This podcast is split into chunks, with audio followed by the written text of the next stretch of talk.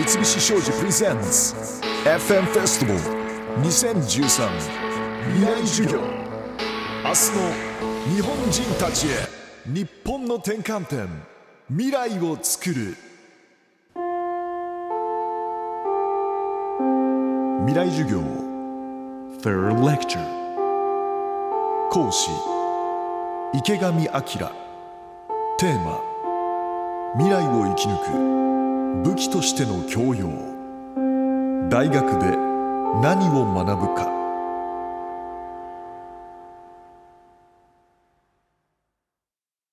すごいね。かっこいいナレーションで始まったと思ったらいきなり「キンコンカンコン」って小学校かよっていう感じですね。この落差というか不思議な感じですが、えー、今から話をさせていただきます、えー、それにしても雨の中ね足元悪い中こんなに大勢の人に来ていただいて本当にみんな暇なんだなとこう思いますが、えー、スプズニコさんや安藤さんまあいろんな話がありました、えー、結論。人の話をそのまま真に受けないことということだと思いますね。私も勝手なことを言いますけどなるほどそうなんだって感心するのはいいんですけどそれがただなんていうかなあそういうもんだって思い込まないようにというまあそそれをとりあえず、えー、前段で話をして進めていこうと思います。そしてどんどん質問してくださいね。えー、いい質問とは何かって話をちょっと後で考えるんですが、えー、できればいい質問していただきたいと言っておきながら、えー、なんだろう、いい質問とは何かって考えるけどいい質問してくださいねって言われて何がいい質問なんだよってことになるでしょ。えー、いい質問とは何かってことも考えようということです。えー、まずはですね、いろんな宿題を出しておきましたね。あらかじめいろんな問題について、それぞれの学生さんに、えー、それなりの回答をいただいております。その宿題を見ていきましょう。まずは、この問題。いい質問とはどんな質問だと思いますか？というわけです。さあ、えー、何人かすでに質問出てるので、ちょっと見てみましょうか。例えば、早稲田大学の金子さん、いい質問とはどんな質問か、先生が返答に困る質問。金子さんいますか？ああ、はいはい。で、ま、じゃあどうしようか。じゃあ、俺がマイク渡そう。はい。先生が返答に困る質問ってどういう質問？あ先生がこう予想にしなかった答えとかなんかあ質問とか例えばあ例えばというか、うんうん、例えばがいいな、うん、うん、例えば？いやあのちょっと系統がずれた質問だとか例えば戦争の話をしてるのにもかかわらずなんかまたこう民族の問題だとかわかんないですけどちょちょっと別の視点からの、えーと、質問とかをされるとやっぱ先生も、うん、あこんな視点から質問来るんだなと思って困ったりするんじゃないかなと思ってそれが、うん、あのいい質問なんかなと思いました。それは君は大学の授業の時にそういう先生が返答に困るような質問した？いやまだできてないです。まだできてないんだ。こういうふうにやったら先生が困ったんですよって。なるほど分かりました。そういうことね。あのただね先生が返答に困る質問でもさ本当にどうしようもない質問で先生が絶句するってものもあるわけだよな。でも今金子さんのあの話を聞くとつまりあの戦争の話をしていたらなんか民族の話が出てきたりそうかそういう視点からこの問題を考えることもできるのかと質問を受けた側が新しいパースペクティブを得られるというのかね。新しい視野が開けたり目が見開かされたりするようなそういう質問。これやっぱりそうだな。いい質問だよな。その質問をすることによって答えていた例えば授業をしていた先生がそうかこの観点からもやっぱり物事は見ていかなければいけないな。そうだって言ってこの説明授業の内容が豊かになっていく。そういう質問という多分そういう意味だな。先生が返答に困る質問と言う言うとなんだよって思うんだけどつまりそういうことだな。ということはそれをあちゃんと書いた方がいいな。先生が返答に困る質問って言ってもいろいろあるからその質問によって先生の視野が広がるとか発想が広がるとかあるいはその先生が展開していた授業そのものがさらに豊かになっていくようなそういう質問っていうことなんじゃないかな。と思います。さあさらにどんな質問があるか。相手の弱みをつく質問。慶應義塾大学西山さんいますか？ん？ああそこにいた、はい、じゃあ、ま、ちょっとマイクでいきましょう。相手の弱みをつく質問。相当性格悪くないか、はい、そうですね。今の困る質問とちょっと似てるんですけれども、うん。うん例えば先生が言ったことでちょっと自信がなさそうに言っていることとかちょっと論矛盾していることとかについて質問すると、まあちょっとうわってなるのかなっていうふうに思いました。で大学でそういうことを実践してますか？いやあの先生が、あの講演を聞く質問があるんですけれども、それであの例えば講演の方が言ったことについて、その先生が第三者の視点でアドバイスをくれるんですけど、そういうあの講演者の方の弱みをつく質問をするといい質問になるよっていうふうに教えられました。なるほどね。はい。わかりましたそうあありがとう座ってください。そう人間ってやっぱりねあのついいろんなこう表情に出たり、えー言葉に出たりするわけね、えー自分が絶対な自信を持ってるところは本当に自信を持って堂々とあの話をするんだけどちょっと心の知識弱いんだよね。ちょっとダメなんだよなるとね急に早口になったり急に抽象的になったりね。あの本当に物事を理解していると具体的に展開できるんだわ。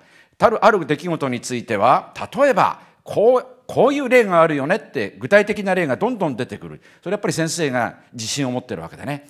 ところがどうしても教えなきゃいけないけどちょっと弱いんだよなっていうなると急に抽象的な言い方を始めたりあるいは分かりにくい説明になったりするということがある。それはあんまりあの疲れると困るような内容が出るという可能性があるということですね。よくあの政府のお役人官僚たちがいろんな答弁をしますね。ものすごく抽象的で何のことかよくわからなかったりするあれははっきりあまりに具体的にはっきり分かっちゃうと身も蓋もなくてそれは国民の批判を浴びたりするからそれはまずいだろうなというようなものがあるわけだ。例えば ここで具体的になればいいかな例えば消費税を上げる検討をしますっていうと反感があったりするでしょ、ね、そうすると政府の審議会は何て言うのか。直間比率の見直しについて論議を進めるっていうんだな。直間比率直接税と間接税の比率はどうあるべきかってことを考えましょうという議論をしましょう。それどういうことだよ。日本では直接税の比率が高すぎてもっと間接税を比率を高くしたらいいじゃないかというずっと議論があるわけね。間接税の比率を高くする。何するのか。消費税を増やしましょうと。こういう話なんだ。それを消費税を上げることについて審議を始めます。っていうとちょっと待て！と批判が出るので直間比率の見直しについて論議をしましょう。っていうとなんとなくみんななんか難しいことをやるらしい。誰もその審議会の発足を問題にしない。例えばで言うとこういうことだよね。それで言うとねつまり相手の弱みをつくっていうと弱みっていうとね弱みを作ってるとねちょっとなんか卑怯な感じがするんだわ。弱い者いじめみたいなあの気がするのね。今のあなたの質問あの答えを聞いて分かりました。弱みというよりは弱点なんだな。あるいは論理の弱みをつくっていうなら分かるよね。なんか偉そうなこと言ってるけど最初に言ったことと後になったことが論理的に矛盾するじゃないかと指摘することだよね。相手の弱点をとかそうだな。論理の弱さをあのつくという言い方にしたらいいんじゃないかな。弱みをつくっていうとねなんか卑怯者な感じがするんだな。いいかな？はい。さあじゃあ次の質問まあじゃあ次の答えは話の腰を折らない質問。早稲田大学の前野さんいますか？はい。ん？あはい。前野さんだけど後ろの方にいたね。はいどうぞ。今の対応に困るよな。こういう究極の親父ギャグ言われるとな。笑ったもんから笑えな。いけど笑ってあげないと悪いんじゃないかしらっつって。だいぶ配慮して笑ってくださった方がいましたが。はい前野さんどうぞ。はい、えっと、まあ、話の腰折らないというか、あのその先生がさらにまた、あの付け加えて説明したいと思ってたことを、あの質問するっていうのが多分いい質問じゃないかなと思いました。あのつまり先生がある程度ところまで話をした、本当はさらにその先まで行きたいんだけど、えーつい忘れてたりあるいは今日はまあちょっとどどうかなみたいな時にその質問をするとあそういう質問があったんだじゃあさらに話を展開しようと先生が喜んでえーささらに話が展開してくれるようなそういう質問ってことだな。はいはい、わかりました。はい、ありがとうございました。私がテレビで、いや、いい質問ですねっていうのには、二通りあるんですね。最初の、あの、いい質問、あの、二つのあの場合があります。えーそこでこういうことにメモ取らなくてもいいんだけど、はい、あのいい質問あの今のあの最初の、まあ、今の皆さん方の3人とほぼあの同じような内容になると思います。例えばテレビであるニュースで解説をしている。でもなんていうかな自分では気づかないようなことを質問を受けてそうそうそういうこと確かに大事だったよねって自分が改めて気がついてさらにあの物事を展開する。そうすると話の内容が豊かになるよね。そういう私にそれを気づかせてくれるっていうのはとってもいい質問だし、えー、さらに言えばだから、えー、今今のようにさあさらにそうそうその質問をがあるんだったらじゃあここの辺でやめとこうと思ったけどじゃあさらに話を展開させるとこういうことだよね。というふうに進んでいく。つまりその人が説明しようあるいは講義をしようとしていたものをさらにそれをパワーアップしたり前に推し進めたりそういう力になるような質問これがやっぱりいい質問なんだなと私は思うんですね。そういう意味で私が「うんいい質問ですねじゃあそれについても答えましょう」とやるのがあります。もう一ついい質問ですねというのがあるんですね。これは放送局内部の非常に内輪の話なんですが当然のことながらニュースを解説するときにスタッフと相談をして一応の台本というのは作るわけですね。この話だったらこういうふうに説明していこう。そこでこういうグラフを出そうとかこういう図版を出そうって考えてるわけですね。ところが私がこうテレビでやってると芸人さんたちがですねいろんな質問するんですね。あれみんなアドリブですからえ次から次へと思いもよらない質問が出てくるわけですね。やっぱりつい答えるわけでしょ。どんどん答えていくと話が脱線していくわけ。どこかで話を元に戻さなきゃいけないんだけど話がどんどんどんどん脇にずれていく。さあ困ったなっていう時にまさに話を元に戻せるような質問をしてくれると思わず「いい質問ですね」じゃあその点について用意しているので説明しましょう。本当に内輪の、ね、内部事情によるいい質問ですねとこういう場合もあるということですね、えー、土田さんはそういう質問をするのが大変上手だと。とおそらくなんか流れを見ていてこの辺で話を戻さなきゃいけないと思って質問をしてくださってるんではないかと思うんですが、えー、そういうものもあるんだということですね。えー、そういう意味でなんかいい質問とは何かってことを常に考えるということとっても大事なことではないかなと思います。さあでは改めて今日のテーマはこちらです。大学で何を学ぶかですね。あ大学って何か何事かを学ぶところなんだって改めて感じるわけですが大学武器としての教養未来を生き抜く武器としての教養大学で何を学ぶかということです。それを考えていこうと思うんですがこの議論が深まるようにですねえー、っとですね。では、えー、さらにこういい質問をしてくださいということで事前に質問が来ていますね。さあこの質問。教養と常識の違いって何ですか？東京経済大学の川上さんいらっしゃいますか？川上さんあはい。ちょっとマイクを、はい、そこの女性です。これ中央のところのはい。すごい質問だよな。教養と常識の違いって何ですか？はい。どうしてこういう質問したのかな？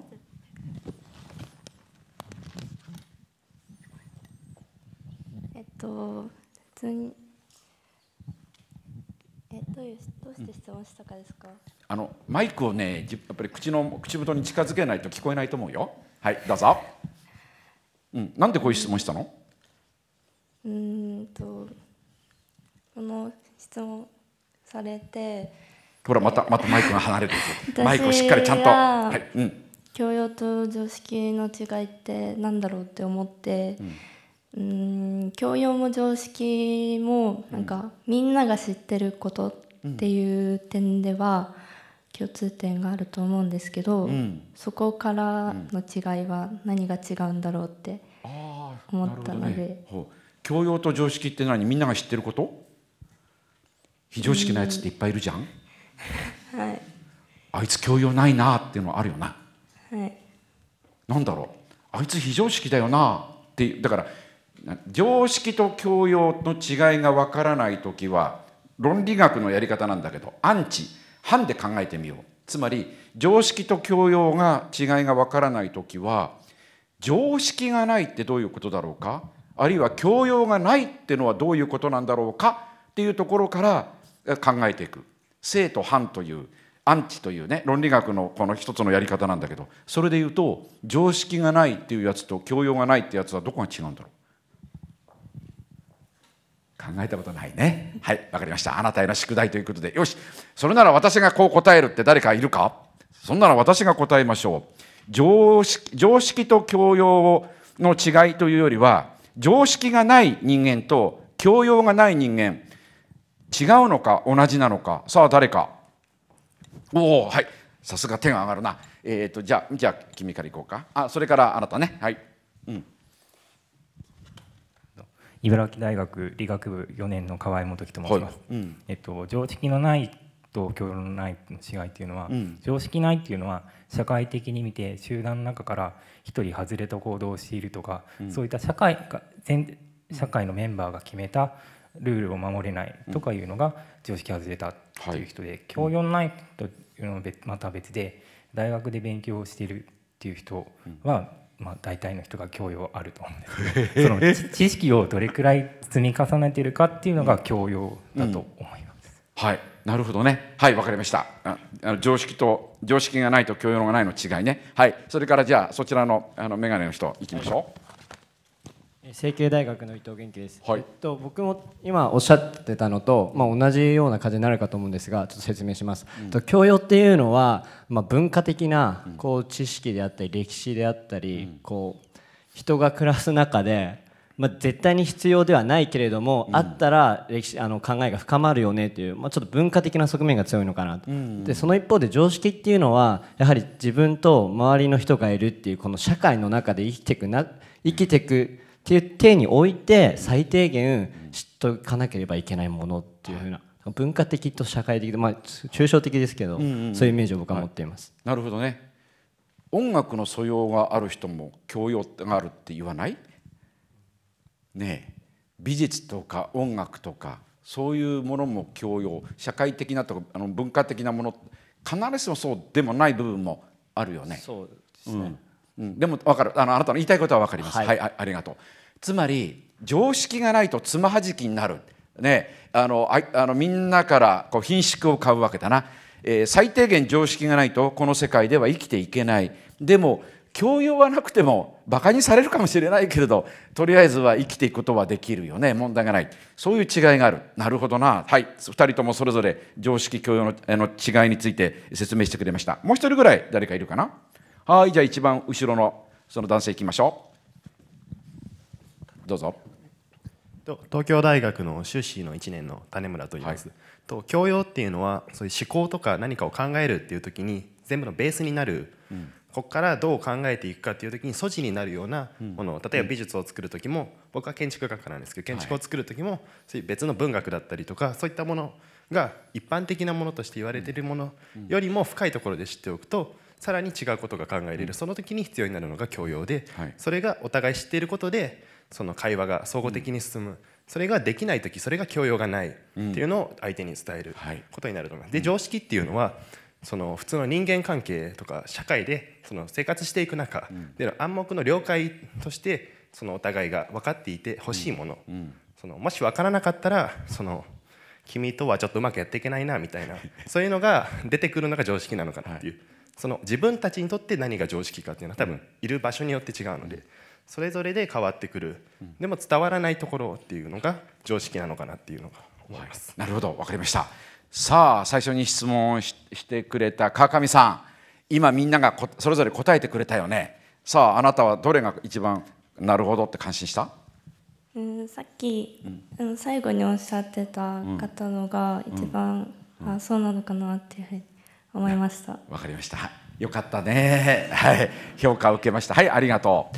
あのみんなみんなねそれぞれなるほどなという思いあの常識と教養の違いの定義になりうるんだろうと思うんです、えー、さらに私があえて付け加えるとすれば常識を持っている常識人って破壊的な行動ができない。世の中を変えるようなことができないんじゃないかと思うのね。っぱり常識みんなとうまくいっていかなきゃいけないよね。仲良くやっていかなければいけないよね。という常識は今ある今ここにあるそのさまざまな社会的なルールをよく知っていてそのルールを守っていこうっていうことでしょ。これが常識あるっていうことだよね。今のあの現実のさまざまなルールを肯定してでそのルールを守ろうとする。これがある種の常識。常識人というのはつまり今の世の中ではうまくいっていけるけれども世の中をひっくり返したり新しいものを作り出したりする力っていうのがあるのかという問題がある一つあるんじゃないか。常識人はこの世の中をドラスティックに変える力を持っていないのではないか。こういう定義の仕方もあり得ると思うのね。教養って何か。今それぞれあの教養についての定義がありました。さらに私が付け加えればあえて付け加えればそれこそ歴史を知っているさまざまな歴史を知っていると今起きていること例えばアベノミクスアベノミクスによって金利が下がりあるいは円安になりそして株価が上がり土地の価格が上がり始めたというこういう行動という経済的ないろんな動きですね。これはさあどうなるのかというと例えば過去の経済的に言えば大体30年ごとにバブルというのが起きている。おあの大きいもの小さいものいろいろありますが大体30年ごとにバブルが起きてそれからバブルがはじけてる。どうして30年ごとにバブルが生まれはじけるのか。一旦バブルを経験してそれがバブルがはじけて痛い目にあった人はですね二度とバブルにならないように手を出さないようにするわけね。ところが30年もすると経済の主流の人たちがすっかり入れ替わっちゃうわけだな。そういうバブルを全く経験していない人たちばかりになると結局また新しいバブルをが引き起こされやがてそれがはじけるということが起きている。さあ過去にあのバブルが、えー、起きたのは一体いつの時だったっけ？なんていうふうに考えるとアベノミクスがとりあえず今今のところうまくいっているように見えるけれどもさあこれから先どうなるのかな？という時に少しでも歴史を知っているとちょっと待てよとアベノミクスの行方についていささか懐疑的な視野視点でものを見ることができてくるんではないかということですね。歴史的な視野の中で物事を考えていく。あるいは今の世の中の仕組みがどうしても行き詰まっている。これを何とかしなければいけない。過去のさまざまな歴史あるいは世界各国のさまざまな状況を見るとこれを大きく変えた方がいいんではないかという改革をする力っていうのは教養があるとそれをできる可能性があるんではないかという。だから私があえてあの常識と教養の違いを言えば他の人とは違う説明をあえてしようとするならば常識を常識人には世の中を改革する力がない。教養を持っている人は世の中を改革する力がある可能性が高い。こういう定義の仕方も例えばの話ですができるんではないか。ととりあえずは答えておきます。さあでは次の質問いきましょうか。はい。はい。教養があるとどのようなメリットがありますか？山形大学小倉さん。はい。いらっしゃいますか？ああそこに来て。山形から来てくれたんだ。ジェジェジェだな。はい。はい。はい、はい、どうしてこういう質問したの、とうんその私自身今4年生なんですけど、うん、その残りの半年のその学生期間は自分でこう教養を高めたいなっていうふうには思ってるんですけど、うん、その教養を高めたいって思っててその歴史とかも自分で勉強したいなっていうふうにあの専攻は法律なので、うん、自分で思ってるんですけどでもその教養って言われても幅が広すぎてこうどこに視点を置いたらいいかなっていうのが定まっていなくて。でこのメリットを聞けばその絞るこうヒントになるかなと思ったのでこういう質問をさせていただきました。なるほど教養をやるとこんないいことがあるよっていうことが分かればモチベーションが高まると。はい、なんかこう固まってくるかなって思って。はい、わかりました。はい、ありがとう。はい。そう、じゃあ小倉さんに答えてあげようよ。教養があるとどんなメリットがありますか？